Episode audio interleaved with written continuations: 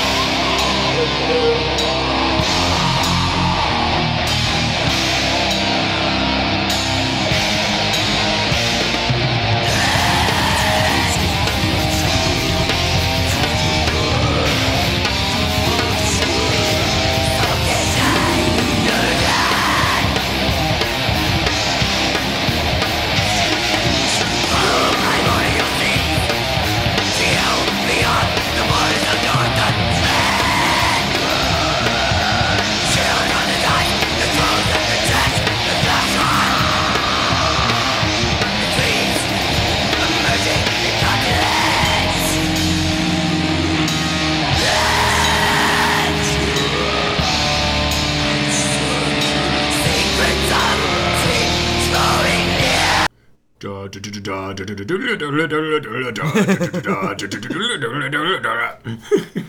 that's great. Yeah. Yeah. So, I mean, I think we both agree that, right, you what we hear in that sequence is you got the the the abrasive blasting stuff first. That's a big first section, and it has several sub-riffs which in it, which I think we can get into. I just sort of mapped it out as we listened. Then we have a second section, which is this, um, a good example of the kind of thrashy stuff here, which is, has some melodic contour to it and some atmosphere, but is sort of very, very aggressively played, and my favorite part.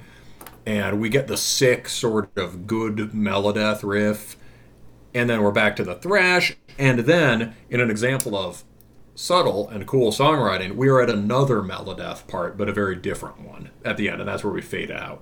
Yeah, yeah. Uh, I, I really, that is something I'll get to also when I talk a little bit more. The slowed down Melodeath sections, the kind of doomy ones, are really standout parts on this record. Um, but we got we got to talk about the elephant in the room. What's the weak link? Um, well, it's we, we have to amputate. It's the, uh, the, the it's it's it's uh it's the abrasive blasting stuff. Yeah. Um, but we don't have to take the whole limb. Death metal guy, what do you think? So we we both agreed that, uh, and it, this is how it always goes. Whenever like a patron or somebody submits or something, we're we're always like way more nitpicky and, and aggressive about our critiques. So, which is the goal, right? It's like a workshop. If if anyone's going to appreciate it, it's the people who are that dedicated to yeah. this show.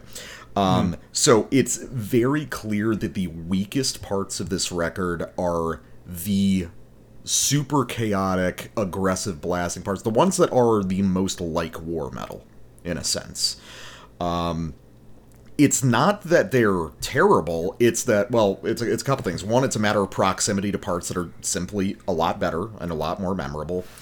And it's also the fact that I was talking to you about this last night. I got the sense that some of these riffs, particularly these really chaotic kind of war metal riffs, were placed into the songs and were kind of placeholders. It was like, we want to do something like this, but for the sake of getting the song together and structuring out these kind of intricate, mm. winding things, we'll do that for now and we'll come back to it. But it seems like a lot of them they didn't come back to. Not all of them are misses, but they tend to feel kind of perfunctory. You know, they're they're very clearly there to fill a role. Um, none of them strike me as the centerpiece of any of these three songs. You know, they feel like they're they're functional riffs to build tension and aggression that gets released in these big kind of glorious melodic moments. Um, so the question is, how do you how do you refine those parts so they're as exciting as the rest of the songs? And there's there's a few possibilities yeah. there, but I've been talking for a while, so you you go ahead. Yeah, well, here, I've I've got a very definite idea of that. You said in the notes that, you know, we, we were sort of, uh, um, or rather, we were talking on Discord about this, and you sort of, you, you sort of pointed out, like, yeah, you know, they could keep some of that blast. I said maybe they should just scrap the blasty stuff, or just, I mean, my initial idea was cut those sorts of abrasive blasting stuff and just put really retarded blast beats under some of the more thrashy or melodic stuff. Yeah. Um, but, like... Which is definitely something that they can do. That's one op- That's one thing, one possibility.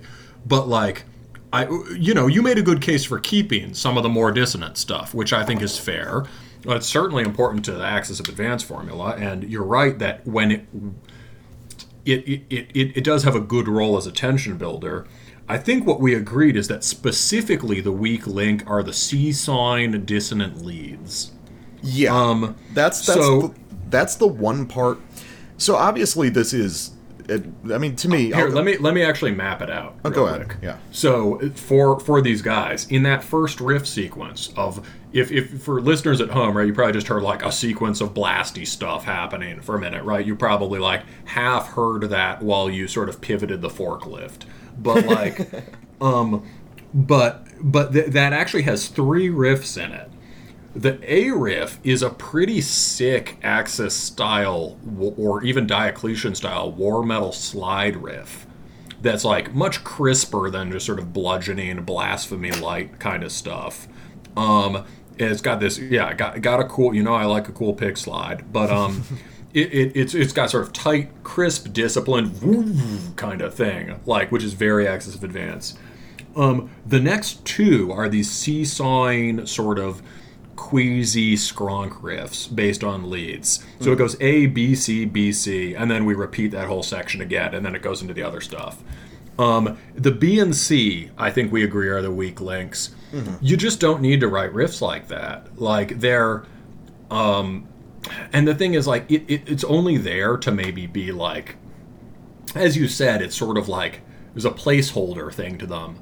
And and at this point, those kinds of riffs, they don't make things seem more chaotic, or they don't make things actually more difficult. They're just a trope of their own kind, right? And it's almost like a disso-black trope, um, and it's not really where the heart of the music is. Whereas when you hear them go out of that into the fucking thrash riff, mm. that part lands as more aggressive than the skronk leads, because A, because it's it, because it has this clear direction, clear shape and direction, and because they, you can tell they enjoy playing it more.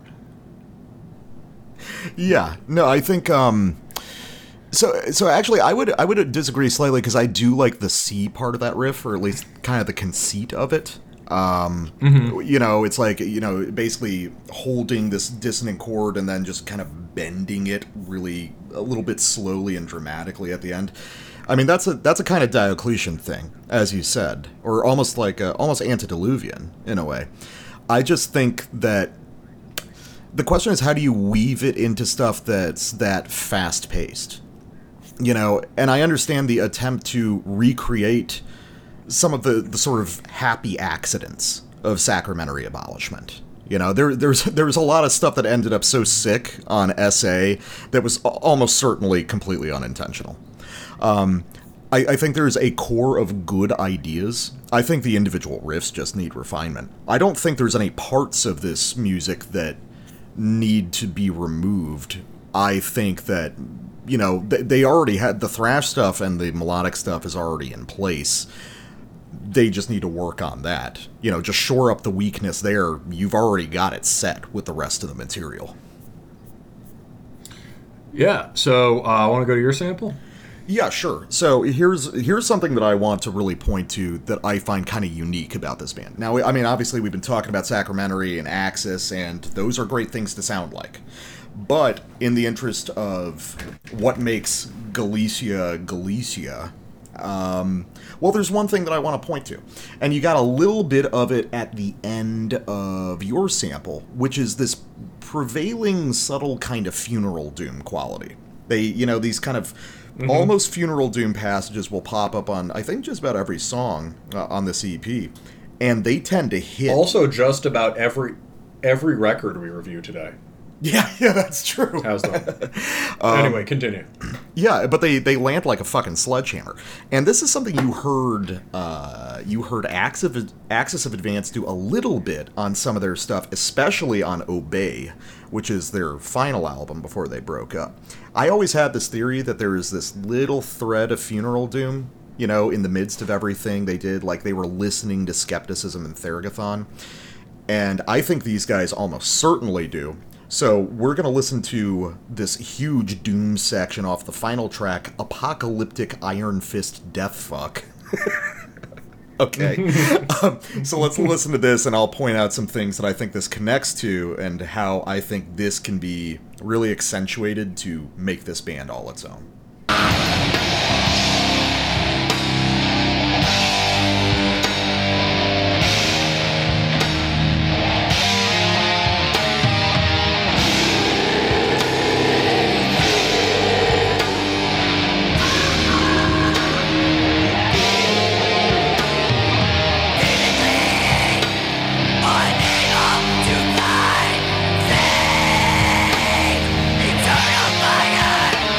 Next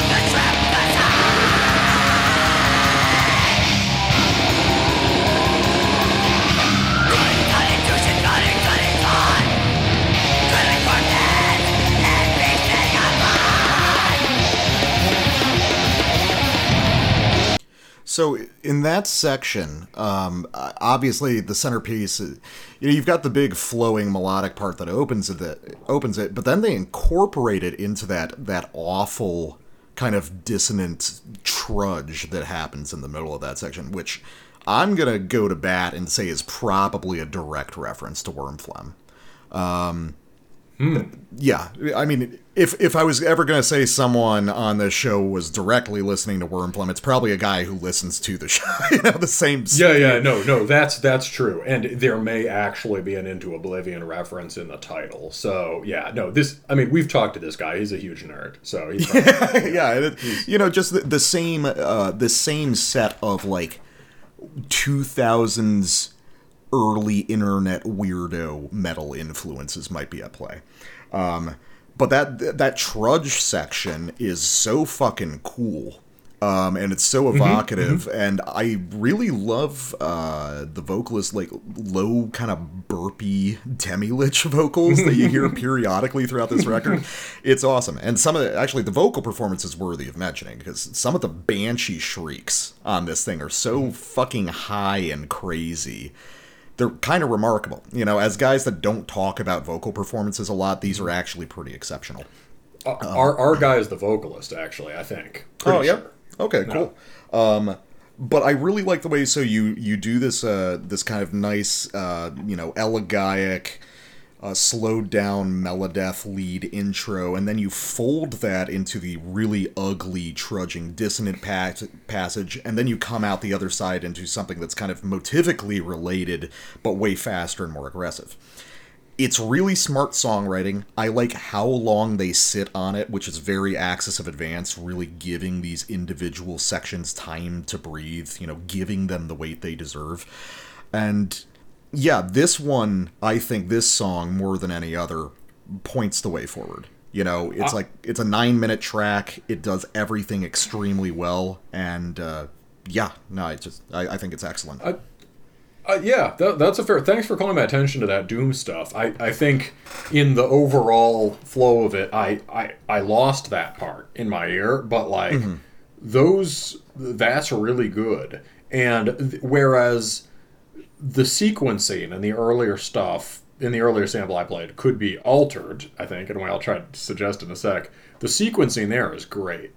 Mm-hmm. Yeah. And... Um, Uh, well, th- th- wrapping back around real quick, just to what I said right before mm-hmm. we played it, I think that these moments, all of these very slow, almost funeral doom moments, should be a bigger feature of the music, because they happen on mm-hmm. every song, they land really hard on every song, and I think just devoting even more time to those things um, would really set this apart from, you know, Sacramentary and Axis, to make that a defining part of the music. It already is, but let's just take it further.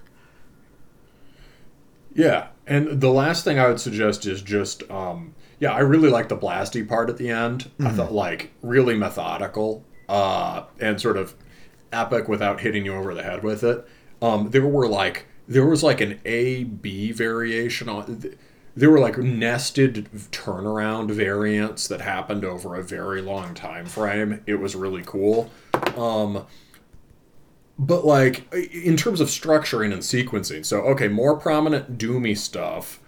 And when you're doing these abrasive blasting parts, like, think maybe more, like, I, oh, this is the thing we agreed on last night. It's like, the more the doomy stuff and the more sort of uh, noble sounding stuff is is and the thrashing stuff is the core of the music, but keep those abrasive parts, but see how you can, like, consciously use them at the service of those other parts, rather than sort of, like, piling all the thra- all the all the blasty dissonant stuff together, right? See how you can, like, intersperse it more. Think about um I was actually just listening to Axis of Advance today, in part because of, because of this. Um, I was going to say, think about the, uh, the the sort of call and response riffs, the call and response sequences that, like, Axis of Advance does even on um, the second track of Strike, whose name I forget, but I'm sure they'll uh, remember. Evanescent Judgment of the Last Era. Yeah. Yeah.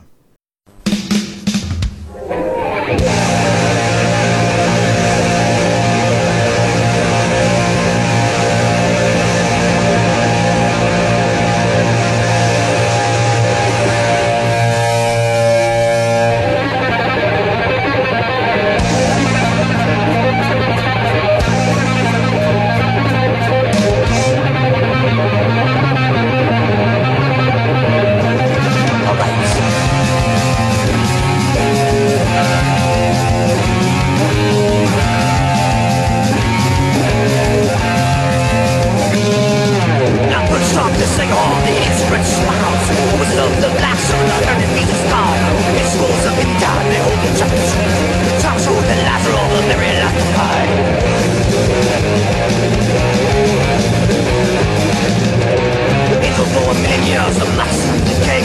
The darkness is one who will not feel the power of the way. Evil souls to claim, the swords will be loud. Nothing more than a minute is still so fucking proud.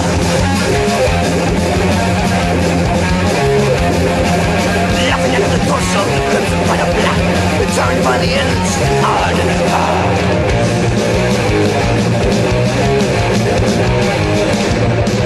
Die!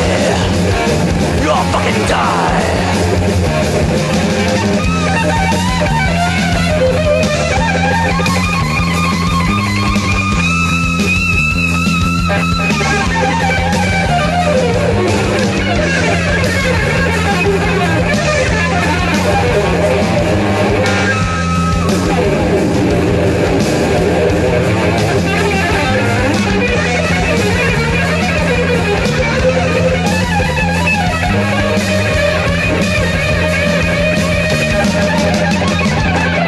Let's go!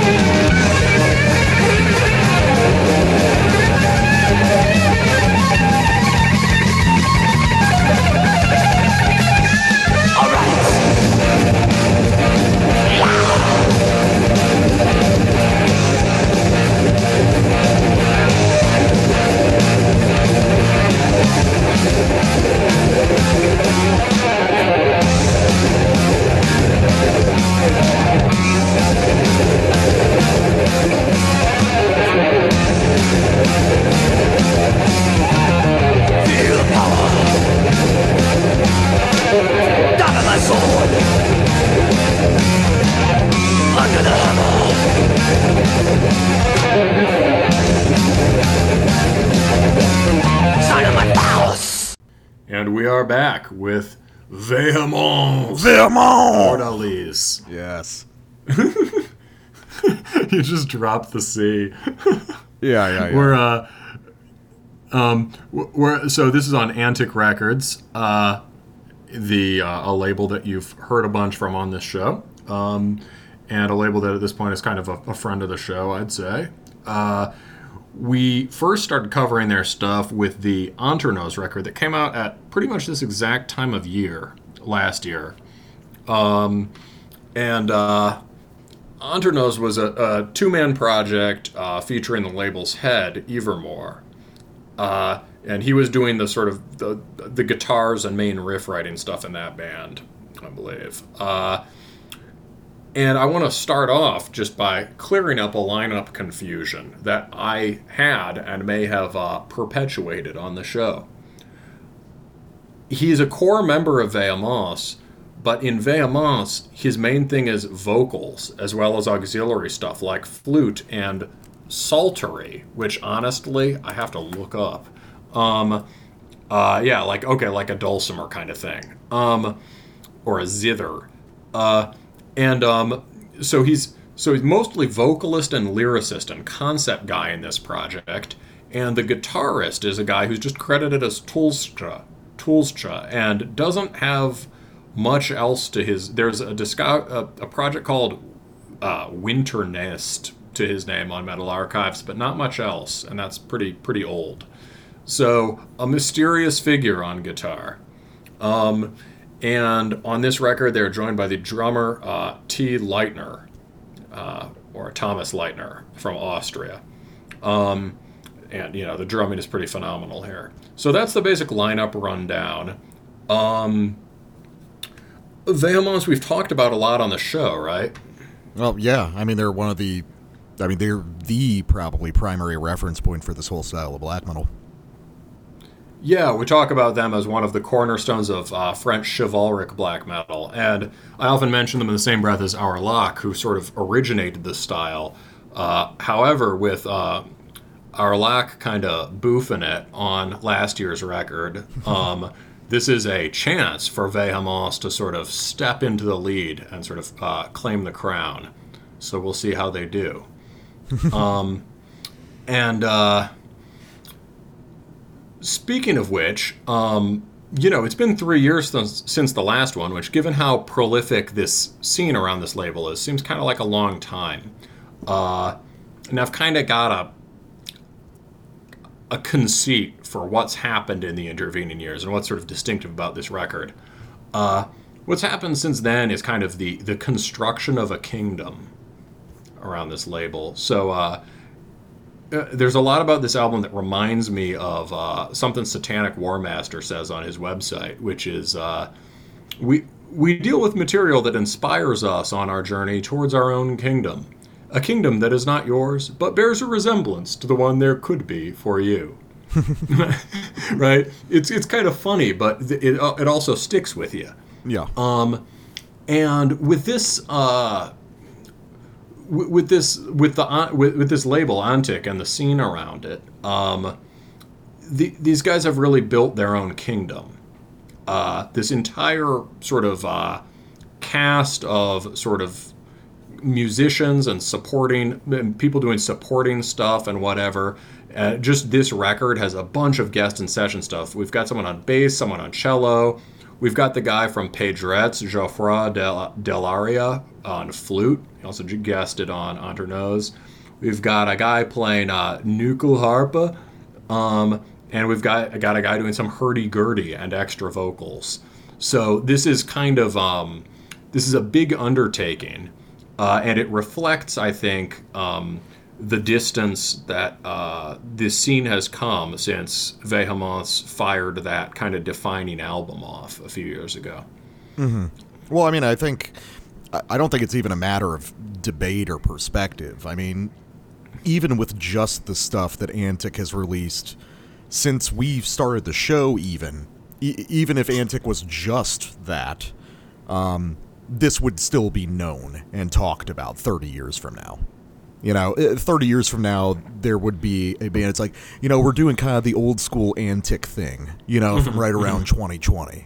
You know, that that would, it's going to be a topic of conversation. This is a style of music in and of itself. And I mean, I, I don't think it's even a question of like the kingdom being built. It's there. It's, it's part of history already.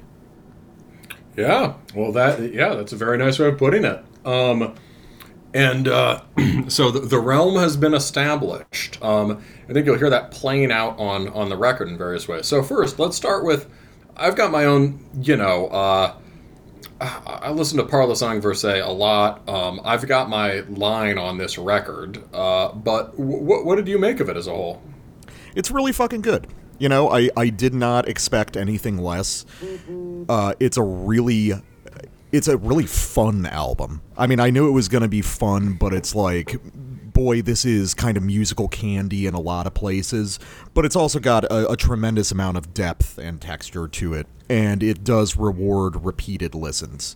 You know, it's it's the best of both worlds. It has immediate impact, huge hooks, but also a ton to discover on following listens.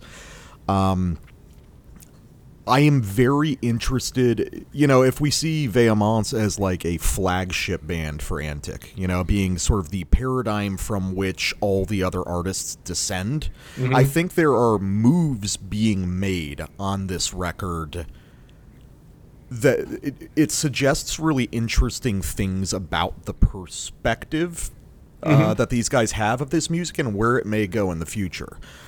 I get one of my, I guess, the hottest take that I would have, and I think that you'll probably agree to a, a certain degree on this, is that I don't think that this style is particularly concerned with being black metal anymore. Yeah, we've talked about that. Yeah, I, I think I, I think I agree. I mean, I think we've talked before about how the Antic stuff sort of, the lineup sort of includes things that could be called black metal, but it's all grouped in a different way. It's all grouped with stuff that you could also call folk metal, but that has black metal-y things about it. Um, and it's often quite different from older kinds of folk metal. Uh, sometimes less different from it, right? Um, yeah. Or you've got stuff like Aset, which is sort of rooted in, you know, black metal in spirit, kind of, but rooted in hardcore, right? Mm-hmm. Yeah. Uh, it's... So it's... There's this, it's what we talked what, talked about with Serpent Dweller last week. It's like, sure, black metal will always persist as an important aesthetic category and as the root of this whole tradition and, and most crucially, of a spirit, right? Mm-hmm. But like, uh, y- you know, it's not the dominant way. It, it's it's ceasing to be the, the main way to parse these things, right? Yeah. Well, I think... I think more specifically in relation to Antic, uh, I, I was talking with uh, the Terminus intern, Hyper Shaman, about this a little bit earlier today, because uh, he was talking about the record, and he said something that I was turning over in my head and I think is very correct, which is that the Pedrette's record from last year signaled a big shift. Um, you know, that was a, a record that we had, you know, there were things we liked about it and things that we didn't, but it was clearly centering on a a certain idea of what this style of music is generally supposed to be. Mm-hmm. Um, and I think you hear that bearing out here, albeit in a different and probably better way. But I think we can see the Pedrette's record in hindsight as what may be a turning point for this this whole style. Um, and I'll get into that sp- in specific musical terms a little bit later, but I, I think we're going to look back on that record as a, a hinge point for where things really started to change. Yeah, that's an interesting idea. Um, and with the, you know, you could say one thing that separates this from the last Vehemence is... Uh, that this sort of range of non-black metal range of styles is much... They're all gathered on this record. Mm-hmm. Um, in it, and it's... Uh, yeah, well, here, we'll, we'll get into it now, right? Uh, so, Parlousang Versailles was... Uh, it would be... You could also argue that that's not really black metal, that it's, you know, the French version of solar metal, mm-hmm. right? Uh... You know, it's not like something like Spite Extreme Wing, or I don't know, what's another good example? Uh, m- you know, Makwahedal from the U S or something. Um, yeah. uh, um, you could argue that it, it's its orientation is, uh, you know, that it has black metal intensity and aggression, but that it's it's uh, expressing a meaningfully different kind of atti- uh, di- different kind of. Ex- um, Yeah, different kind of atmosphere and spirit. Um, yeah. But, like, it's you can also say structurally in many ways it is down the line just a very melodic, flowery, and noble black metal record. Uh, And it's it's one of the best things a black metal or any extreme metal record can be, which is just every song is the same, not the same song, but the same kind of song. And each one is meaningfully different in cool and surprising ways, and they're all insanely good. Yeah. Right? Which is, and on that record, they develop this, uh, who knows, I actually haven't heard the first record. Maybe it's already on the first record. But the melodic work on this is just outstanding, really authentic. It develops like this sort of d- melodic language that, sure, has a lot to do with black metal, with, with melodic death metal from the good stuff from Sweden. Um, but you can hear also just the actual medieval and folk music in it, um, and a creative interpretation on, like, you know, how Gothic cathedral stained glass music might sound. Mm-hmm. Um, uh, and so they, they're just developed this fully realized language of riff, melody, and harmony. And so the question is, where do you go after that? Right? And this, this record is a pretty, Ordalis is, I think, a, a very convincing and interesting answer to that question. So to, to start, let's remind people of what was really cool about Parlousang Versailles and just the core of this band's riffing style as it sort of just burst onto the scene on that record. And then we'll get into pretty, we'll get directly into our samples. Uh, so this is from, uh, God, I mean, probably one of the single most noble moments in black metal ever. This is towards the end of the record. Uh, this is La Dernière Chevauchée, the last cavalry charge.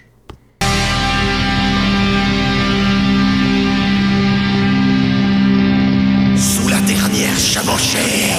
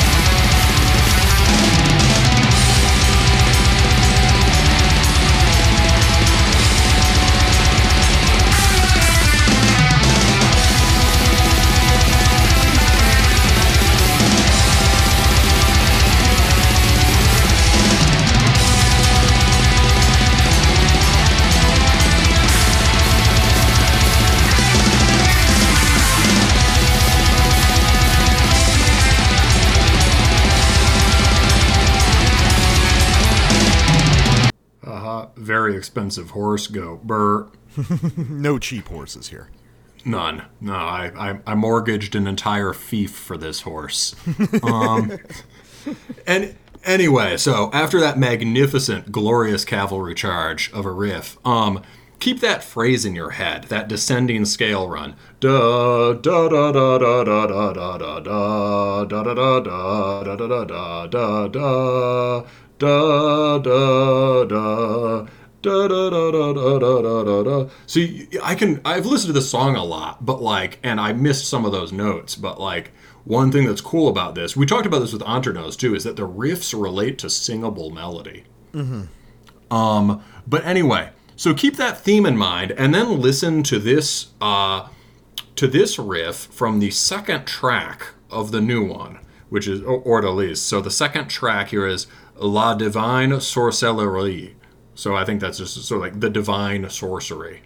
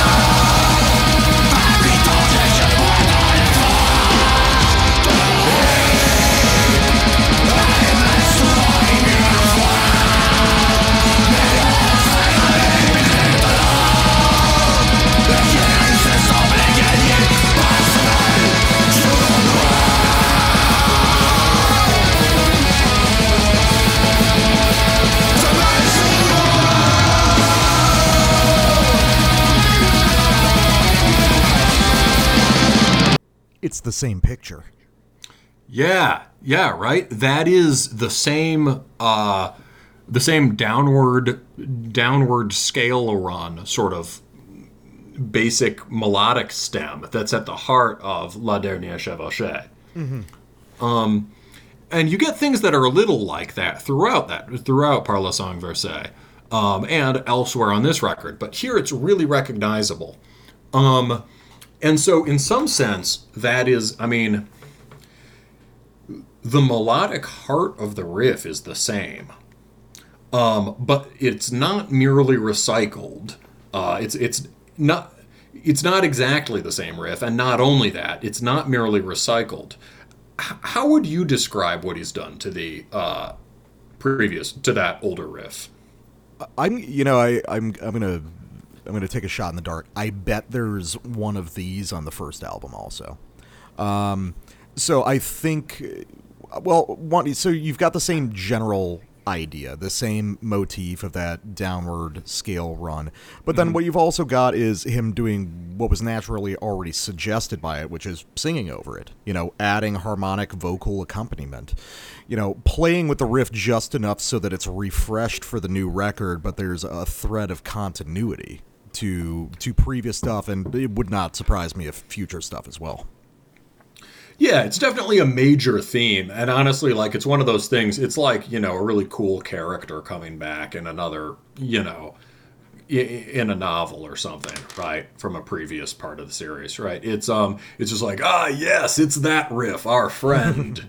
It's like right? the Cenotaph um, riff, you know, or the World Eater yeah, riff. Exactly. Um, but he's done cool things to it, which is like, um, you can hear the different mood here. Uh... The entire mood of the last uh, Parlousang Versailles has some has some questing and whatnot, but it's it's a very sort of uh, straightforward, martial, aggressive mood, sort of uh, you know, in a kind of like light and joyous aggression, but like it's it's sort of uh, very sort of knightly combat through and through. The the emotion and atmosphere here is a bit more complex. Um, And a bit more, uh, this that record was not in any sense dark. Um, there's a bit more darkness here, right? There's that moment where he goes through a couple runs and then it sort of, you get that sort of, uh, it, it rests on that dissonant interval and then just sort of like restarts. It sort of like descends to the bottom of the sequence, yeah. sort of hits, deliberately hits a bum note and then restarts. And the feeling here is a lot more, at the end, in La Dernière Chevauchée, it's like a sort of a severely descending riff, right? It's sort of decisive, the final charge, right? Mm-hmm. Sword swinging down, lances forward. Here, it becomes this sort of, it sort of descends and then it spirals upward again. And you can hear that second guitar ra- racing upward under it, which was an idea that was sort of on the previous one, but it's more here. Um, and so the entire mood is one now that's a lot more of sort of like, uh, um, s- there's more storm and stress here and sort of like striving and, uh, ambivalence. Yeah. Well, uh, you know, on, on the previous record that's used with a note of finality here.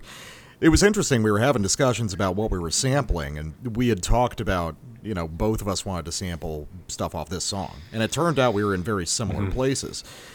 And you were like, oh, you want the big riff? And I was like, I mean, I think so. And you were like, well, it doesn't start where you think it does. And I'm like, oh, so we're scanning this completely differently.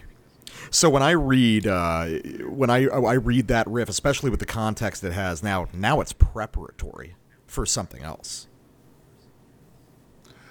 No, I think you're right about that. And, you know, really just, I, in some sense, they're just all the big riff. Yeah. Um, I, I didn't necessarily mean that's the core. I think what I really meant is like, oh, haha, it's another version of my favorite riff from the last album. Yeah, yeah. And yeah. like, uh, and, and I think, I think I default to big riff when it's a really long melody with a lot of blasting under it, mm-hmm. you know? So... But I think you're right. Like, in some sense, that presents itself. It's, you know, okay, the really long, un- gradually unfurling mel- heroic melody, right? it presents itself as the big riff. But whereas on the last album it was a big riff, here it is, at, yeah, I, I think I see what you mean. It's at a more transitional and sort of developmental part of the song. So you've got the answer to that. Yeah, so exactly where we left off.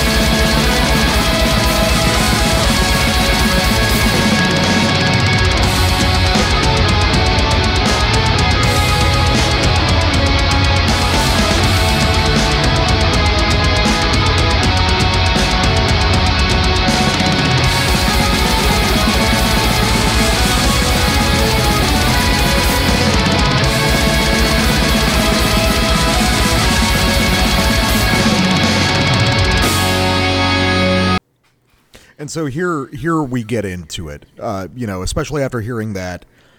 So lately I've been talking to um, talking to a lot to uh, the drummer in uh, my black metal band. And a lot of the stuff that I've been showing him is like stuff that we really like on the show, or just, um, you know, older stuff that he hasn't necessarily been exposed to, you know, just like Satanic Warmaster, Goat Moon, stuff like that. Mm-hmm. And what he always says is, So so what happened? Like, when did black metal turn into power metal? And mm-hmm. nobody told us anything. Or when did, or in the case of Goat Moon, when did black metal turn to like traditional heavy metal? And nobody told me. And I think stuff like this kind of confirms this idea of, I mean, this goes all the way back to the first season of the show when we were talking about that Paniquita record. Mm-hmm. The strange convergence of like black metal and power metal that's happened. And yet it contained entirely within the black metal scene itself, you know? Um, and I think that really comes out here in the same way that it came out really dramatically on that Pedrette's record from last year. These melodic motifs you can absolutely tie to stuff like like Lost Horizon, kind of obscure classics of European power metal. Um, and I think that it's great. You know, I, I like the fact that it's combining, uh, you know, black metal chording and textures with these, you know, dramatic, bombastic flares of excitement. Like you can hear right there. I mean, that's a, a long instrumental passage in black metal tradition. But if you break it down melodically, it doesn't really resemble black metal riffs of the past. It's something new. Oh. Well, so... First, of course, there's the big folk metal riff. Mm-hmm. Right? We were t- that could be on the Pedrette's record or before that on the Anternos, which mm-hmm. had a lot of just aggressive folk metal stuff on it. Um, and then, you know, the blasting part um, sort of fulfills maybe some of the tension that's built up on the earlier blasting part, right? Mm-hmm. Um, but the way, it, a good way of pointing out the way that it's kind of power metal-y is the way it resolves. Do, do, do, do, do, do, or sorry, da, da, da, do, do, do, do, do, do, do, do, do. It resolves on like, do, do, do, mm-hmm. um, do, do, do, do, do, do, do, do, do. That's like the end, I mean, that's like a pop resolution. Yeah. Right. Um, that's like a big epic pop or pop resolution. It's like any, even really poppy folk metal sounds like that. right? Uh, yeah. The um, I'm not going to uh, t- taint them by association by naming names, but I think one understands. Uh, and it's the weird thing is that they pull it off, in part because it's earned by the uh, it's earned by the intense movement of the melody that launches it, and by all the sort of tension and development that's come before. Yeah. Mm-hmm. Yeah, it's it's yeah. it's using these these kinds of melodies contextually, surrounded by higher tension and more aggression, which sort of yeah. naturally diffuses them of their softer qualities. Yeah, more sophistication, and also more. Or it, it doesn't have, but but in this in the case of this band, more sophistication in terms of like density of of you know. density of riffery and harmony, and also just more authenticity, right? You're going to hear much more authentic folk-sounding parts, right? They're not all like, do-do-do, do-do-do, right? Mm-hmm. Um, yeah, yeah. So that that all sort of um, earns those sort of big uh, Vakan-oriented flourishes. Uh, and and yeah, so I, I definitely hear what you mean about this sort of just becoming, it's defining its own territory that's not really black metal. Definitely got a bone to pick with your drummer about saying Satanic Warmaster is power metal, but um, uh, well, that was but, just uh, among other things I've showed but, him, you know. But you know, I think that was a, I mean, that was certainly the death metal underground take on Satanic Warmaster back in the day, something yeah. like that. And I think that's kind of the opinion I had ba- back in the day in like twenty ten, because it sounded like a cool opinion to have. Yeah. um, it's like, ah, that sounds like the sort of thing I think. Um, well, my, I mean, my drummer connects everything to, um, I mean, he's thinking of a lot of like old U S P M stuff. And I can definitely, within that context, hear a lot of those ideas coming out. I think they're coming out from a different place, but I definitely see the similarity. I hear the convergence. Yeah. All right. So, um, so have we said what we need to say about that part? Yeah. Yeah. Let's move. All right, so um, we are going to the, I think just the next track after. These are long songs also, but like meaningfully long songs. Um, uh, that that last one was uh, nine, eleven minutes. Yep, eleven um, minutes. Then we get a brief in, we, we get a brief interlude, and then we're on track four, uh, Notre Royaume en Cendres. Um, so, you know, our kingdom in cinders. Uh, and this builds well off your sample, I think, because, uh,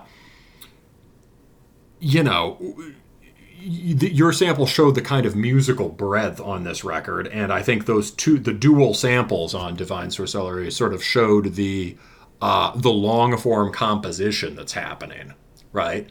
Where, you know, that turnaround at the end fulfills an idea that starts with those downward scalar runs at the very at the beginning of my sample, right? So composing on a very long time frame and with a lot of voices and a lot of uh, ideas that tend to get pigeonholed in different genres but are connected. So, um, and I, I think this is a place where this album gets some of its own really distinctive melodic and harmonic arsenal that sets it apart from the previous record. Um, so, uh, let's check it out. I'm going to do a quick dual sample because there are from parts closer to the beginning and then later in the song, cause stuff happens. But, uh, first, first off, we're going, yeah, let's just do the first one.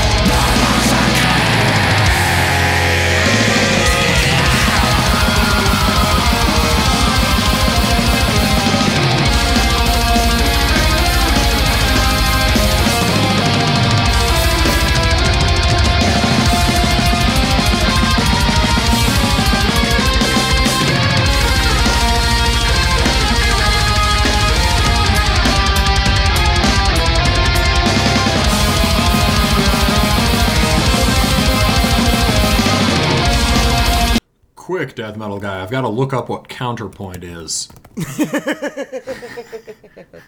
Well, when a mommy guitar and a daddy guitar love each other very much, they want to make something that's a little bit of both of them. Oh, I see. So so the stork drops a dual-necked guitar. Okay, never mind. That's too many levels of retardation. All right. So basically, I was just making sure I was using the word right.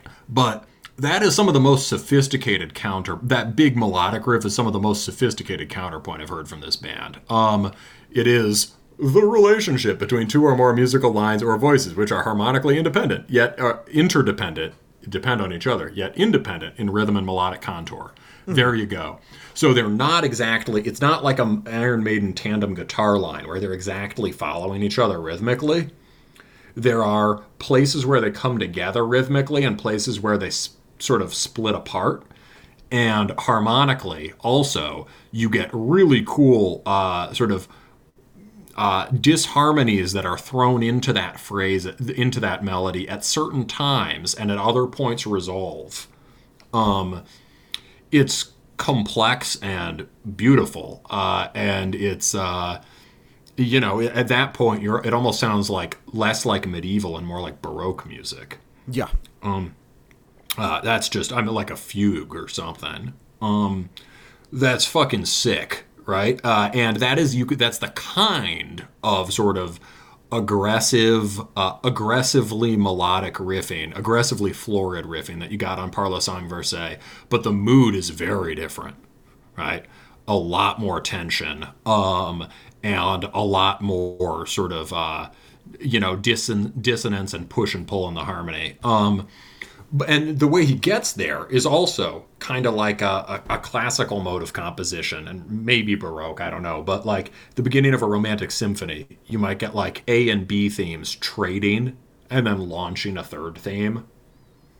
Yeah. Right? So no, you get those, those, yeah. Well, no, it's a, I mean, that's one of the most essential parts of this record. I, I mean, you can... You would be missing a lot, but perhaps not as much as you think if you boiled this record down to the perpetual dueling lead lines of the guitars. I mean, that is the, the centerpiece from which the rest of this record flows. Um, and the fact that they're constantly, like really constantly in interaction with each other like that is one of the most remarkable qualities of it. You know, it's you've basically written two albums and you've layered them on top of each other. And they have to work in perfect sequence with one another. You know, these are not simple variations of riffs, you know, simple uh, harmonic, you know, interpolations. These are really elaborate textured constructs. And it's, you know, attention needs to be drawn to just how difficult it is to write that stuff, especially for an hour like they did on this record. Yeah, for sure. The kind of complexity you get on here is not sort of like uh, it's it's not the kind of um, technical masturbatory complexity you get on like Disso Black Death records, or mm-hmm. you know, it is uh, it's the sort of complexity of abundance that you get in a cathedral, right? Just these lines shooting upward and spinning around each other, and sort of. Turning and these kinds of uh um you know vaults and tracery and stuff like that um and it, it's a medieval sense of complexity uh mm. So that's really cool. And um you could also hear in the trading themes before that gets launched, right? Again, there's a kind of noble folk, almost folk melody, chivalric melody, and then that trades with a much darker and more dissonant kind of trem thing.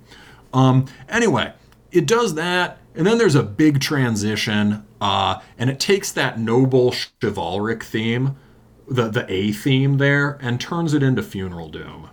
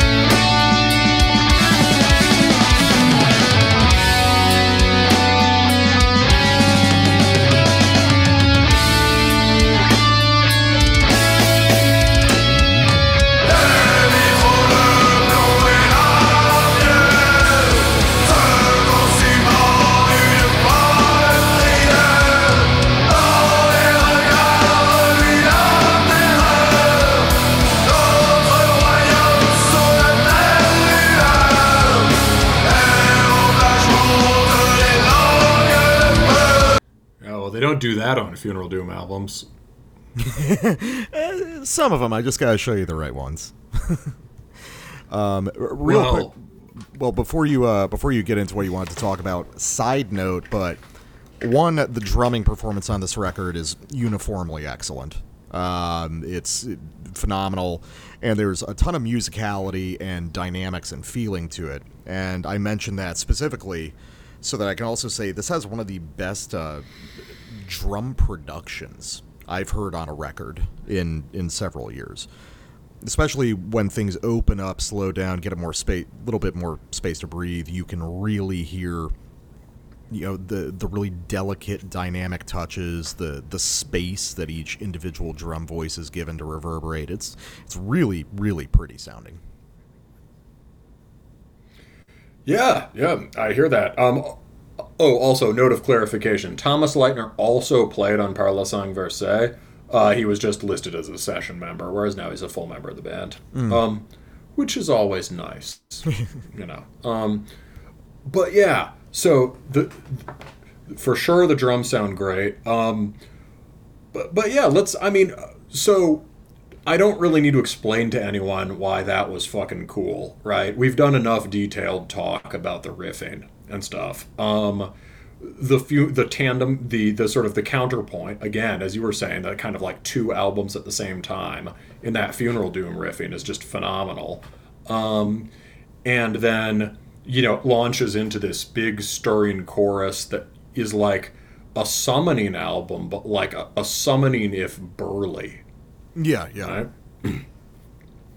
And I think a way I could, you know... A distinct, a way I have of distinguishing this from Parlousang Versailles is like in terms of, you know, Ar- Arthurian myth, which, you know, the French kind of, a lot of the main versions of it are French, and just, you know, heroic myth in general, uh, is that Parlousang Versailles is champions music, right? It's music for, like, the king's champion, or, you know, for people in the role of the knight who is the fighter or whatever, right? Like, uh, you know, Lancelot music. Um, it's sort of, uh, you know, it has, it's it's got quests, it's got battles, um, and it and and it has this sort of uh, youthful energy. Um, this record feels kingly, mm-hmm. in terms of. Uh, You know, wh- whereas Parlousang Versailles has this sort of like, sort of bright, radiant aggression and just intense focus throughout, right? The songs basically just work like colossal riff, um, slow part thrown in the middle because we can't have that the whole time, colossal riff. Um, uh, this record has way more range, and in the way of like fleshing out an entire world, right? Way more range of instrumentation, of riffing, and of emotion. Uh... And in this track, you can hear a solemnity that is not on Parlousang Versailles. Uh, yes. I mean, the the whole presentation is matured. Yes, and you can you can hear here. There's in, in the in the way that massive riff lands, and in then the chorus, there's authority. Uh, and you can hear uh, there's authority and the crown weighing heavily, right? Concern for the health of the realm, uh, you know, prior to the quest for the Holy Grail. Um, and, uh, you know, yeah, responsibility being born. And, you know, it goes together with what I've seen of these, these dudes, uh, y- you know, with what I said about the, the label, uh, you know, even more with Antic building his kingdom. Uh, the, the dude literally lives in a castle, you know. Or like a, a medieval fortress. um, and he's sort of built his world. And if you look back at the old Metal Archives picture, it's this sort of like deliberately goofy teenage shot of him like in basically doing the Men in Tights thing, right? He's got his Prince Valiant haircut and his sort of like very tight pants, and he looks like a medieval dude in casual wear. Uh, and, you know, if you look at him now, he's just like a, he's just sort of, He, he he's he's bulked out. He's got, you know, he's got a beard. He's just like a solid, burly French ruralist B M guy. Um, and the you can hear that change which is, I'm sure, one way or another, a change they've all gone through uh, in, in the music, for sure. This is like... Uh, Parlousang Versailles was boyish, like in a good way, like in the way that an adult, in a, in a, that an adult man can have boyish energy, mm-hmm. that kind of vigor and enthusiasm. This is man's music.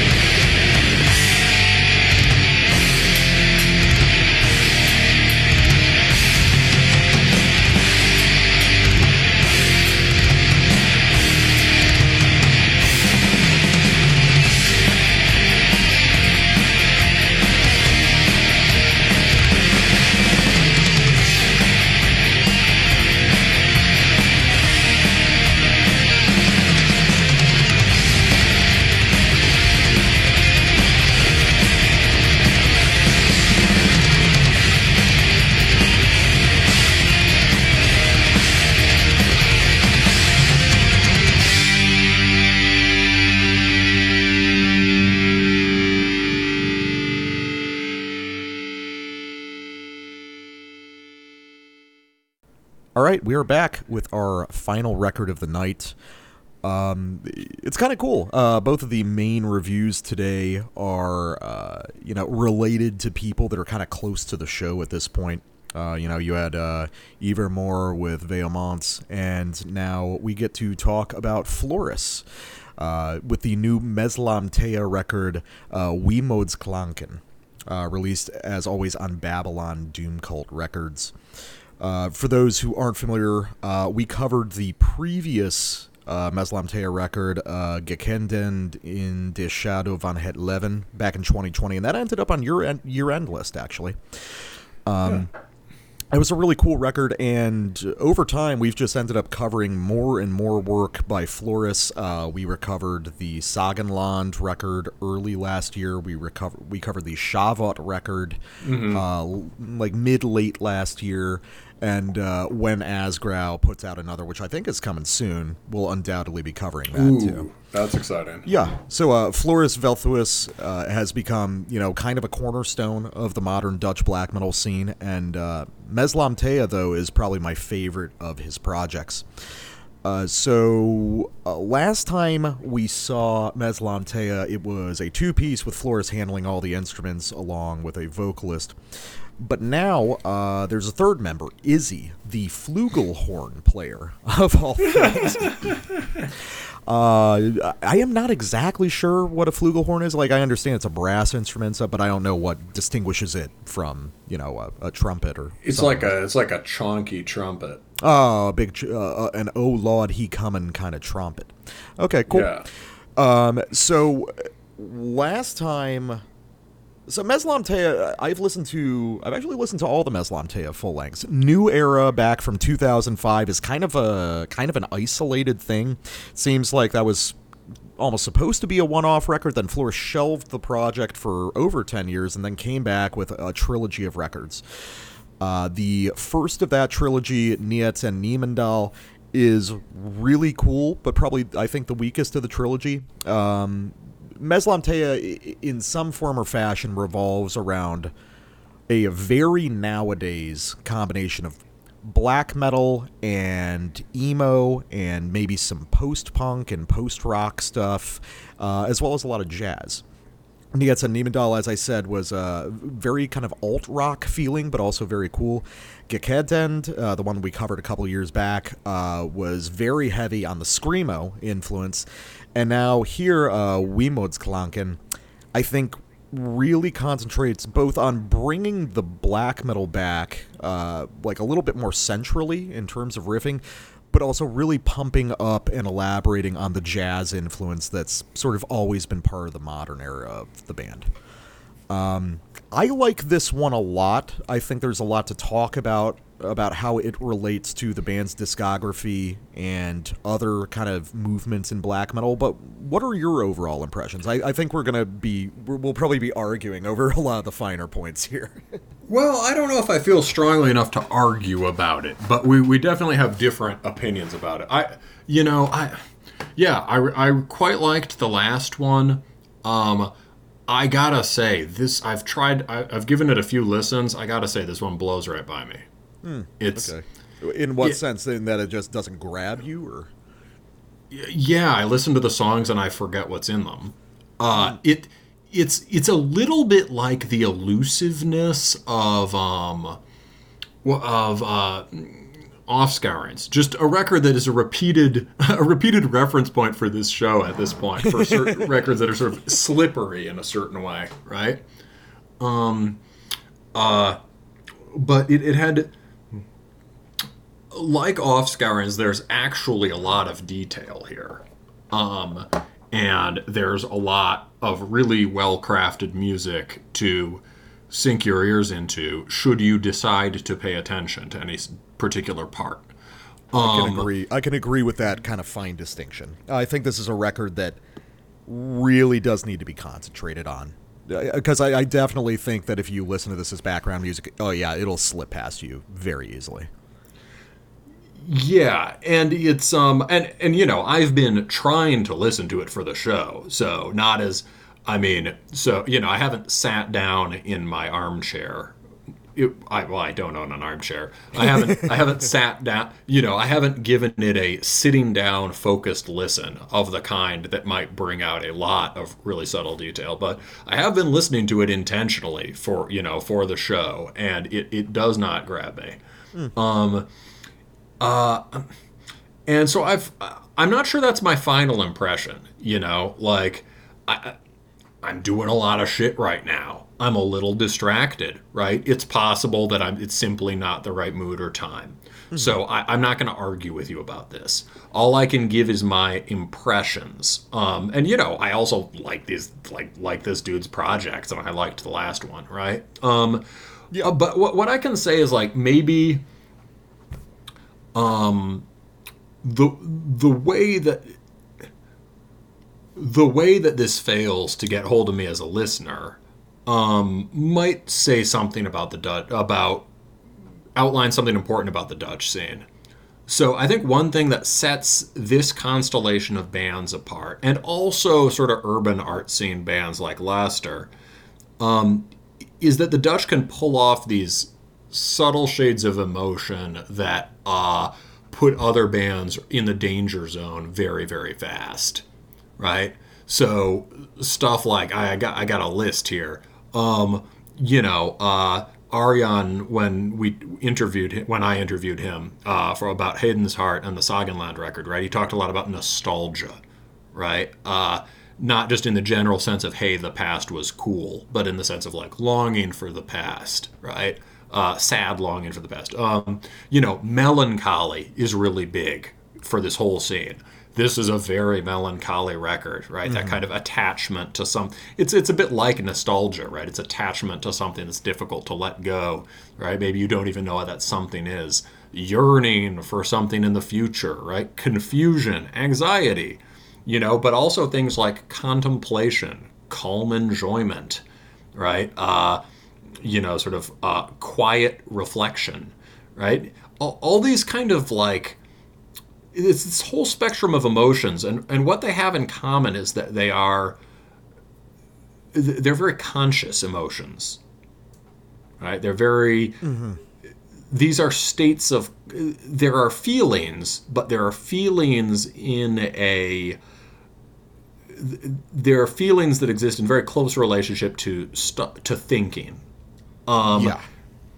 Black metal, metal in general, and especially black metal, deals in immediate physical impulse or mm-hmm. immediate physical form, maybe death or immediate physical form. Uh, so in black metal, you're usually dealing with stream of raw passion of various kinds, um, which can sometimes shade into these other emotions. Um, uh, so the Dutch do quite well as at dealing with conscious emotions in black metal-y music. Uh, things that are a little more on the inner side and doing it in a tasteful and cool way mm-hmm. uh, that that does not, you know, uh, um, that does not set off my alarm bells for this is too heady, this is too introspective or subjective, right? Um, but I feel like this record might just be too far in that direction. Mm. I okay, I'm starting to understand. The, the differences in per- actually that's the thing, it's not even differences of perspective. I think we've got extremely similar perspectives on this album. Um, yeah, I I think I wholly agree with you. I think one of the things that separates Meslamtaea from a lot of bands is the it's almost completely not physical and not impulsive. It is very deliberately heady and conscious. I think you're completely right all about okay. all that. I, I think just for me, that's one of the things. I think it's a long hair, short hair distinction again. It's kind of funny yeah. given that this is very, ironically, very long hair music, despite how all the influences are by guys with very short hair. You know? I, I, I get what you mean. I, I Yeah, I, I really get. Yeah, okay, cool. That makes sense. Yeah, because I was going to say, part of the thing is you, you have more time for introspective music than I do. Yeah, definitely. Um, And, uh, you know, I mean, my as I've said before, my basic feeling is something like, I have quite enough inner life. Thank you very much. Um, it's, uh, you know, it's um, I, I I go to music to get outside that. I see. Um, uh, okay, that, that makes sense. So, yeah, I, I definitely get where and, you're and I mean, from. I'm also retarded. Well, so, so am I. You're, yeah, I, I know, I know. That's except I'm, I'm both mentally and emotionally. You're just mentally. So, so no, um, I I agree but, with you, and I I think that that is an interesting distinction about this record. Is I see Meslamtaea as sort of the the exception to the rule that. Um, Basically, you know, scouring the music of those immediate physical impulses should be a disaster. But this guy just puts together really fucking smart, progressive, well-designed stuff. And yeah! I th- yeah, no, exactly, exactly. This is this is what prog should be. Yeah, me, I know what you, you know? mean. I know what you mean. Yeah. Um. Yeah, like you could, uh, t- to me, you could almost make a meter for where this stuff goes too far, and I think I've now ve- like pinpointed it. So like, I, I did not like the latest Asgrau record, and that's because a lot of the basic riffing on it is similar to stuff in general outline to s- moments or parts of the phenomenal record Grandspec, which is basically a modern classic. Um, similar in parts, but it just goes really far into this kind of melancholy. Lo- it's about the apocalypse, but it's this kind of like, in sort of languid, in-between, sad feeling about the apocalypse. Uh, the latest, I loved the first Kjeld record. Just huge fan, right? This last one, I we gave it a good review. I liked it, but I haven't come back to it, in part because it's just this this kind of, it gets too far into these sort of uh, heady, melancholy emotions. This record, so... It's interesting, but both of those, right, are more straight-up aggressive black metal bands that go too far in that direction. So I take your point that maybe there's a place in this scene for a band that just goes full bore into the uh, the head trip. Yeah, yeah. I mean, like, to, in short, Meslamtaea is the best hipster black metal band. You know, it's like, and I think it was interesting. Well, I talked to Floris a little bit last year. Uh, he really liked the review that we did of the last mm-hmm. record. And he was talking to me, and it was interesting learning about some of his influences. Because he was saying, you know, I really appreciate you talking about the Screamo thing, which not a lot of other reviews had talked about, which I thought mm. was strange because Screamo is all over that fucking record. Yeah, all um, over it, yeah. But he said... I mean, the interesting thing is, I get where you're coming from. It's really not Screamo. He said uh, it's the uh, Hate Thousand bands from Belgium. This like uh, this scene of Belgian metallic hardcore from the mid to late nineties that I'm only very dimly familiar with. Uh, bands like uh, Creation is Crucifixion and Communion and stuff like that. Um, so it was interesting getting some of his perspectives on... Uh, you know, where his music is coming from. But he's very forthcoming about, yeah, the primary influences are, at least for Meslamtaea, pretty far outside of black metal. Um, but as to not talk around it, let's listen to a sample, and this will show off, I think, some of the, the important constituent aspects of this record. So we're going to go to Graue Muren. And you've got a really cool sequence of things that happen here. You've got this really beautiful kind of melodic, uh, almost Catatonia-style part to open it up. And then a sequence of very straightforward black metal riffs. Like, honestly, more straightforward and closer to the second wave than just about anything on the last record. Uh, which then takes a turn towards a, a sort of folk direction toward the end. Um, so let's give this one a listen. Let me see. Let's see what you think about it when you're just sitting here and just listening to it in isolation. Thank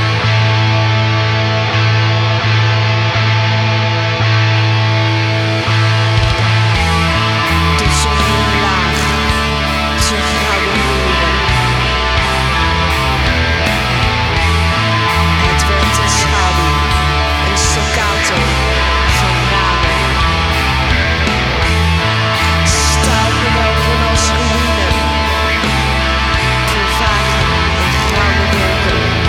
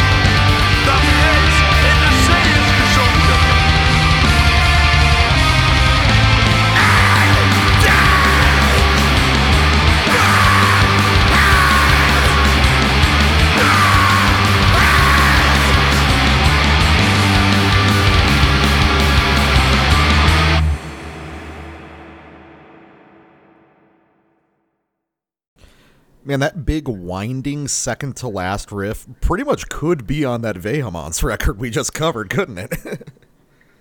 Yeah, no, that's a fantastic riff. Um, and that and the one that before reminds me of a thing that we pointed out on the last rec- on the review of the last Meslamtaea that's probably worth reminding people of, which is the major influence of Toke on, mm, I think, yes. all of the Dutch bands. Yeah, yeah, it's um, it, it really comes out super distinctly on those closing riffs there, especially that super folky variation. And mm-hmm. then again, because we keep pointing it out over and over, ever since we covered that Narbaleth record, we keep noticing it. The the weird extended measure quality of that second to last riff. Oh, that one confused the hell out of me in a I really good way. Yeah, I actually I was having I was trying to count it a few different ways, and it's very strange. There's it's like it's not just a number of measures. There is a very strange time signature switch at it the end. It switches from yeah. one kind of triple time to another kind of triple time, and I'm not sure which they are. Yeah, it's something like a, a series of like four bars of six eight and then a bar of five four. It's it's something like that. It's very intricate, but it feels very natural the way it's played. Yeah, I mean that's one of those. That is a very authentic sounding, you know, complex folk type melody. And the cool thing about it, it probably you know more complex than a lot of folk music. It's metalized, right? But like. Mm. That that sort of rolling, morphing time signature is a way that, like, in a band with a drum set, you try to approximate the isomorphic, the isorhythmic quality of a lot of, like, folk melody. Mm-hmm. Isorhythmic meaning, right, you can't really put it in a measure. Yeah, it's, yeah. It's got its own, it's got its own, the rhythm is pretty specific to the melody, right? Uh...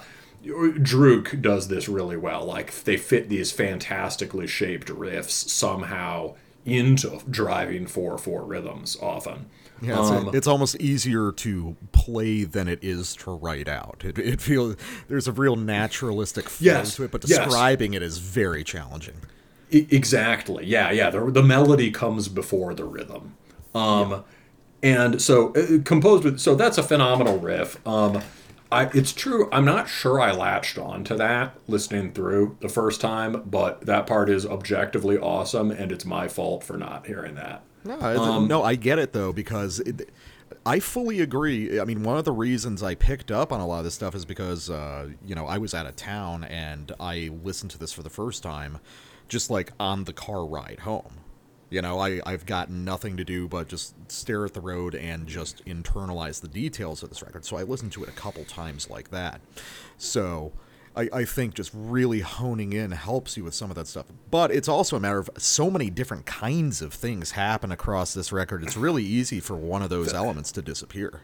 I think that's one of the main problems to me. Yeah, it's mm-hmm. just yeah. there are... And I could almost... Yeah, okay, here I'll, I'll be a little more critical now. Um, sure.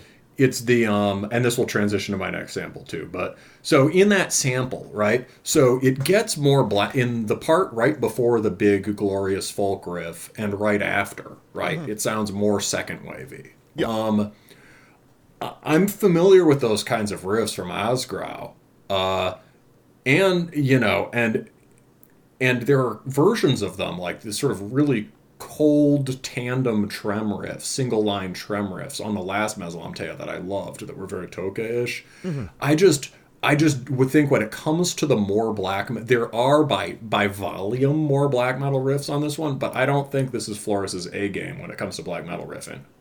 Mm. Like, uh, like the folk riff is his A game. Like that's insane, right? That's a really uh, phenomenal black metal riff.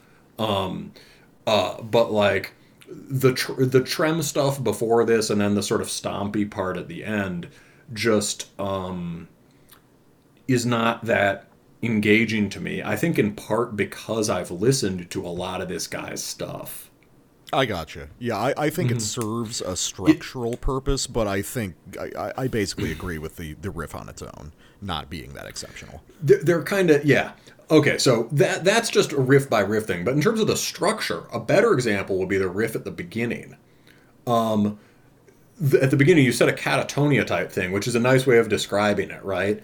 It's sort of that like Sisters of Mercy via Catatonia thing. Mm-hmm. It's two sort of it, and what it is is really two arpeggiated goth riffs interfering with each other. Mm. Um, and there's really subtle stuff happening there. There's like on the fourth repetition of it, it like echoes like around, but um, it's a riff quite deliberately written not to sound cool. It it's yeah. sort of it, you know what I mean?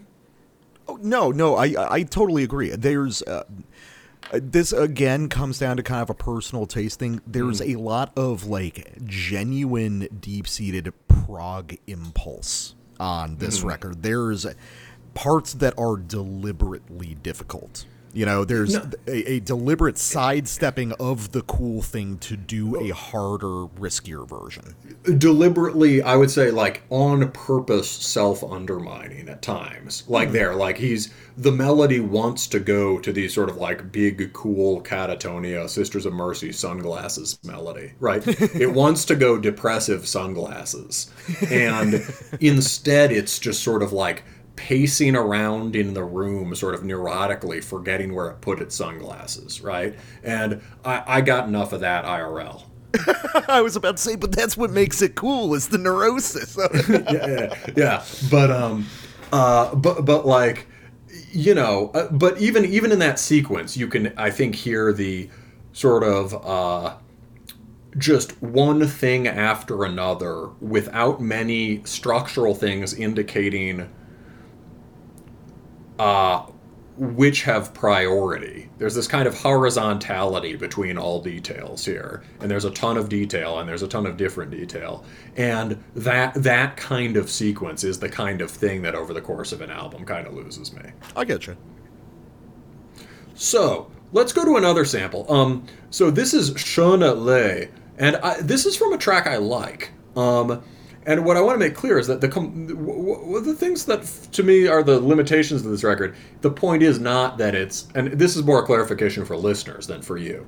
Mm. The point is not simply that it's too emo or too tender or, like, not grim enough, right? Um, this is one of the more sort of tender tracks. Uh, and when it goes there, it really sticks the landing. And it's it's it's marvelous and compelling. I found myself really sort of paying attention to this part. But the first part of the track, you're going to hear a bit more of the kind of um, uh,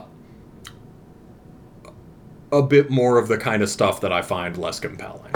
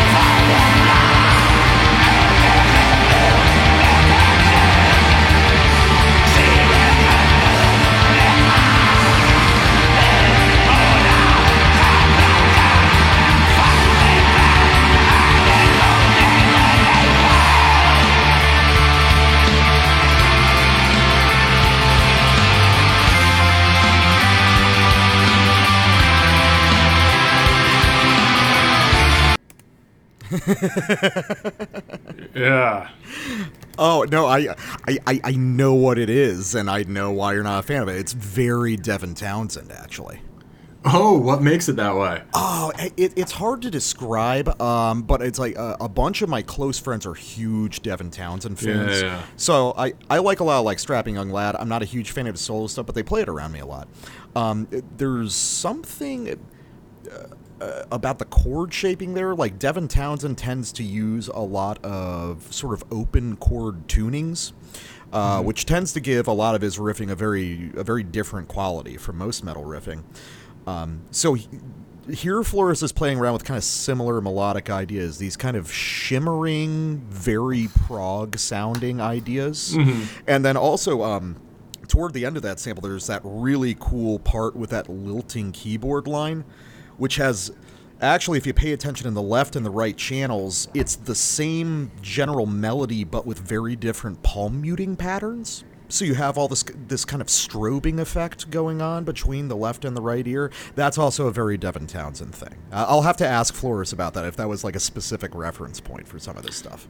Yeah, I don't necessarily mind... A- I don't necessarily mind any of the constitutive elements here, right? Sort of open tuning, sort of glistening arpeggio. I mean, obviously, I like a glistening arpeggio. I like catatonia, right? Um, uh, the open tunings, I, I think I can get in a certain setting. Um, I mean, I liked the last Meslamtaea, which also had sh- moments sort of like this on it, right? Yeah, yeah.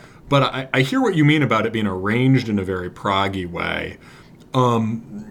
But yeah, those that sort of like, you know, the the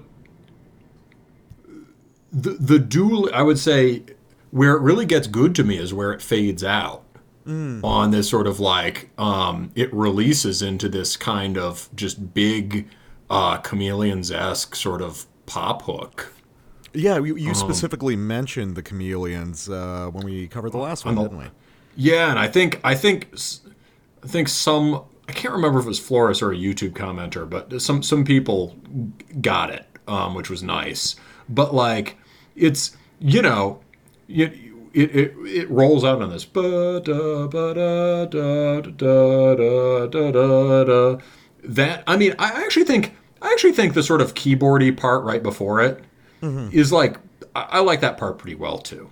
Um, the, the, with the sort of strobing guitar and the keyboard flourishes over it. That's a beautiful texture. Um, I like that. And then it releases in this really cool way. But before then, I'm just not crazy about it. You've got the sort of dueling, du- sort of dueling trem lines in this kind of half dissonant way. It's related to ideas on the last one, but on the last record, they had these distinct cutting forms. Mm-hmm. Um, forms cutting through air, sort of uh, clearly defined shapes that I are, are not here, right? Here, the sort of that, yeah, the do right, and it's clearly deliberate, right? They're being used as these long sustained notes, and what's really what he's really interested in there is the way that the arpeggios are playing around them, mm-hmm. right? He's got the harmonized trem leads, and then he's got the arpeggiated texture shit over it. The but the. It, It, to to make a, a kind of metaphor, the, the last record is much sharper in general. This is deliberately much cloudier and foggier as a whole. Yeah, and I think emotionally a cool thing about the last one was that it, it had that in it had that sort of uh, sense of conscious emotion to it uh, and that sort of subtlety to it.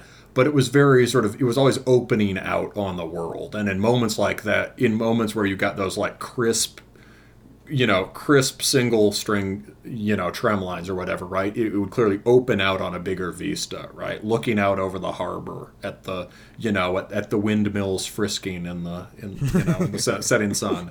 Um, but um, the, uh, uh, But yeah, this record doesn't have as, as many of those moments, and so when you've just got those sort of uh, those sort of lines kind of grating against each other and the swirling prog orchestration over it, to me that's just kind of holding action. And then you get to the hardcore skronk breakdown. I really which, like that part actually. Yeah, I just it, it it doesn't it to me it just seems like. I'm not against him doing things like that. I liked parts like that on the last record, but to hear, hear to me again, it seems sort of gestural. It's like, I, it's just, I don't particularly like this version of the idea. And I'm just mm. like, oh, it's one of those riffs. I um, yeah, so this is a good example of a song that goes from kind of neither here nor there for me to taking on some clarity right when you start to get the just the sheer intensity of that Townsendy density you liked, mm. and then that eruption of melody at the end. Um, uh, but then I've got, um, I, I found just a, a couple other parts that I, uh, you know, I, I'm only going to sample one of these because because uh, I, I got to do more samples on the last one than you. Uh, but I should note them both. Um, parts where a sort of um, a powerful, clearly defined figure comes to the fore. Parts with some, you know, parts with this sort of uh, distinct melodies, right? Not just riffs. Mm-hmm. Uh, distinct musical events happen where it sounds like funeral doom, mm. or just doom doom, or uh, eighties death doom.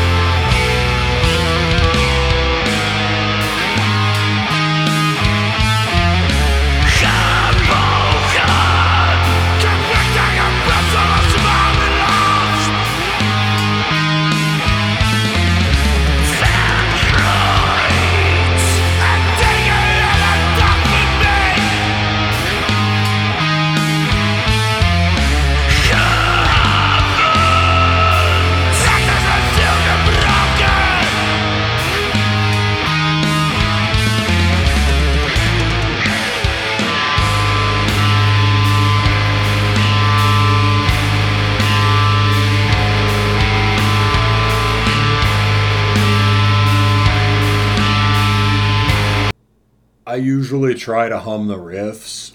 Uh, not I even gonna up. try on that one. Not even gonna try. There was a part that goes, well, down, down. That is a fucking really cool riff. That's from the uh, the really early days of Doom Death, you know, before the death metal had been sanded off of it. Yeah, I mean, it's it's like a more, you'd probably know better than me. I mean, it's like a, this is from the track Verstoten. And it's, which is the second to last one. And it's like a Celtic Frost riff and really like a Hellhammer. Like, it's way more complicated than a Hellhammer, than a Celtic Frost riff. And it's way, way, way, way, way more complicated than a Hellhammer riff. But it has that kind of, um, uh, sort of, Uh, the cruel architecture of a Celtic Frost riff, mm-hmm. and the sort of lurching, off-kilter, uh, um, bizarreness of it is very Hellhammer. Yeah, I, right? I get what it's, you mean. It's, spiritually, it's like big Triumph of Death vibes. Yeah, yeah. Dude, you've got to go back and uh, listen to As the Flower Withers. I know I've talked about that on the show a few times. The very oh. first My Dying Bride record. Oh, uh, you know, I think I have. It's such a weird fucking album. Everyone forgets about that one, but it's much more death metal. Oh, no, I like that one. Yeah. I like I, that one. Yeah, I, for I, sure. I get a lot of that vibe on that riff. Yeah. Um, but no, that's really cool. And then the stuff surrounding it um, is very similar to that previous sample you were talking about. I, I think that for you, it may just be... you like a lot of these ideas, you just really appreciate when they're delivered with more clarity. You know, when some of the uh, some of the extra textural stuff is stripped away and it's left to stand on its own a little bit more. Yeah, and that part is really clearly marked as, whereas the other stuff is part of this continuum of sort of introspe- tangled introspection. Yeah. That part is very clearly marked as like, here is the... uh Oh, we are walking through the delicately ruined cityscape. Here's the black monolith. Anyway, moving on. Um, it's uh, like we we don't. Here's the black monolith. We don't talk about him. well, well, it's uh, that's that's good because I want to lead into my last sample. Oh, oh yeah, just real quick as oh. far as naming things. Also, I was going to name the other one. Uh, mm. The last track has a par- deliberately parallel moment, I think. Mm-hmm. This one's called uh, Uitinjevalen, which means something like um, uh, to fall to ruin or to disintegrate. Um, Verstod means to cast away. Right? They've got some very final titles. Um, yeah, they're but, definitely uh, they're a, they're a couplet. Yeah. It feels like yeah. those two songs. Yeah, and so it's got a more sort of lush melodic take on that same kind of architecture there, but I think those parts are very powerful, and they I'm much more interested in those parts than in the terrain around them. I can see that. Yeah. Mm-hmm. Um well, talking about the uh the the continuum of sound, uh one thing that we haven't sampled just yet is the jazz stuff on this mm-hmm. record, which is uh you know, it's interesting because even though Izzy is a full member of the band, the flugelhorn is not used on every track. Uh, it's really probably only on about half of them. Um, but when it's employed, it's pretty phenomenal. And I don't know if there's a better moment than at the beginning of this track, uh, Moegestreden. Um, this is... So, I mean, the, the brass stuff was present on the last record. And... God knows, just over the past few years, the whole oh, black metal band with a saxophone or a trumpet. I mean, that's become like a, a fucking cliche of its own. Or, ooh, we're a black metal band, but we have jazz and everything in it.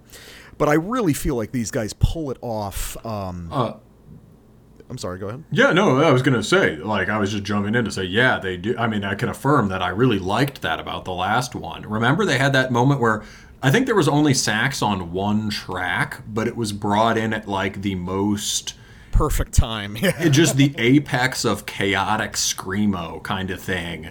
And uh, it was just, it was really, really cool. We thought that was quite well done. So the jazz element in this band makes sense. Yeah. And uh, I think that specifically the moment you're talking about on the last record, this is kind of that moment going again. So uh, I'm going to talk about kind of like a greater theory of how to think about Meslamtaea afterward, but I love the way the jazz and the black metal stuff collides on this song. This is probably my favorite track on the record. So let's listen to the first half of uh, Moegestreden.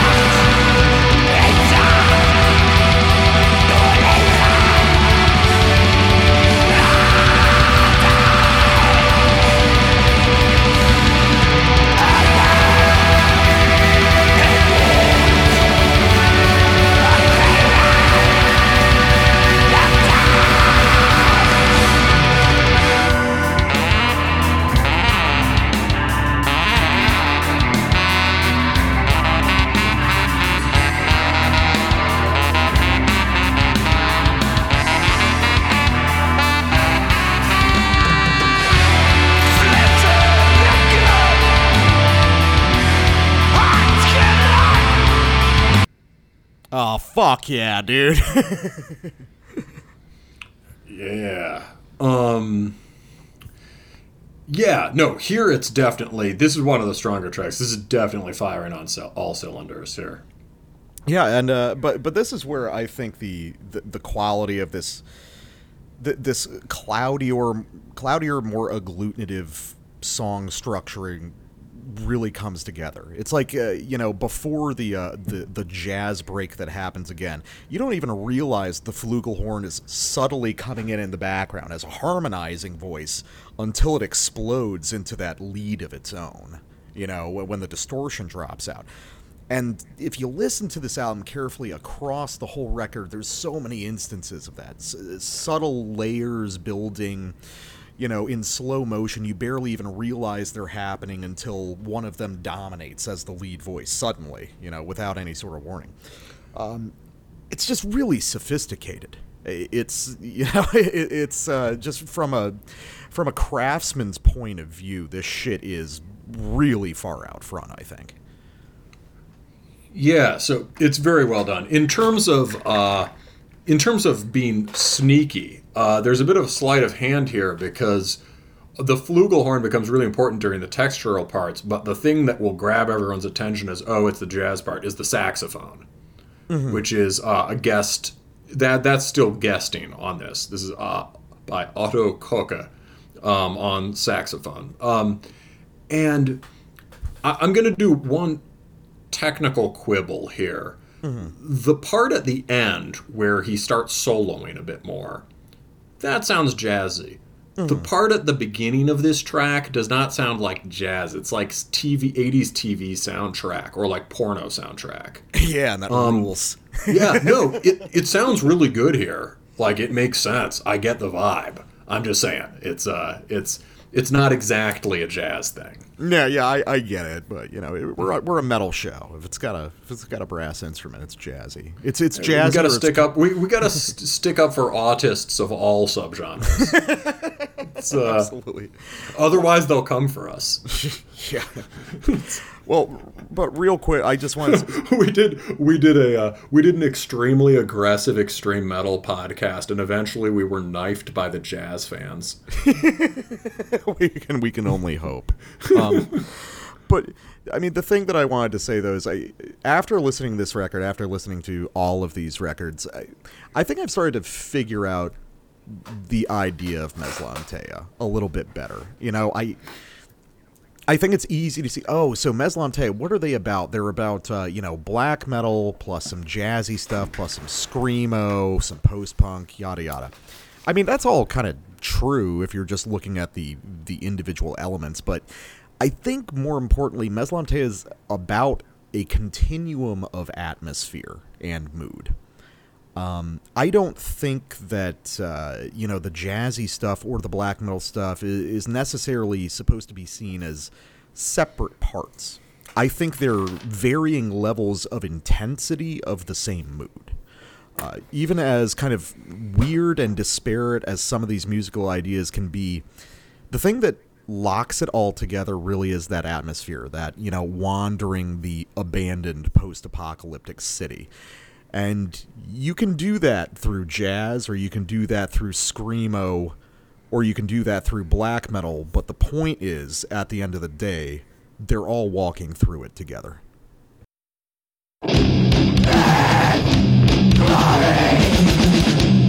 Come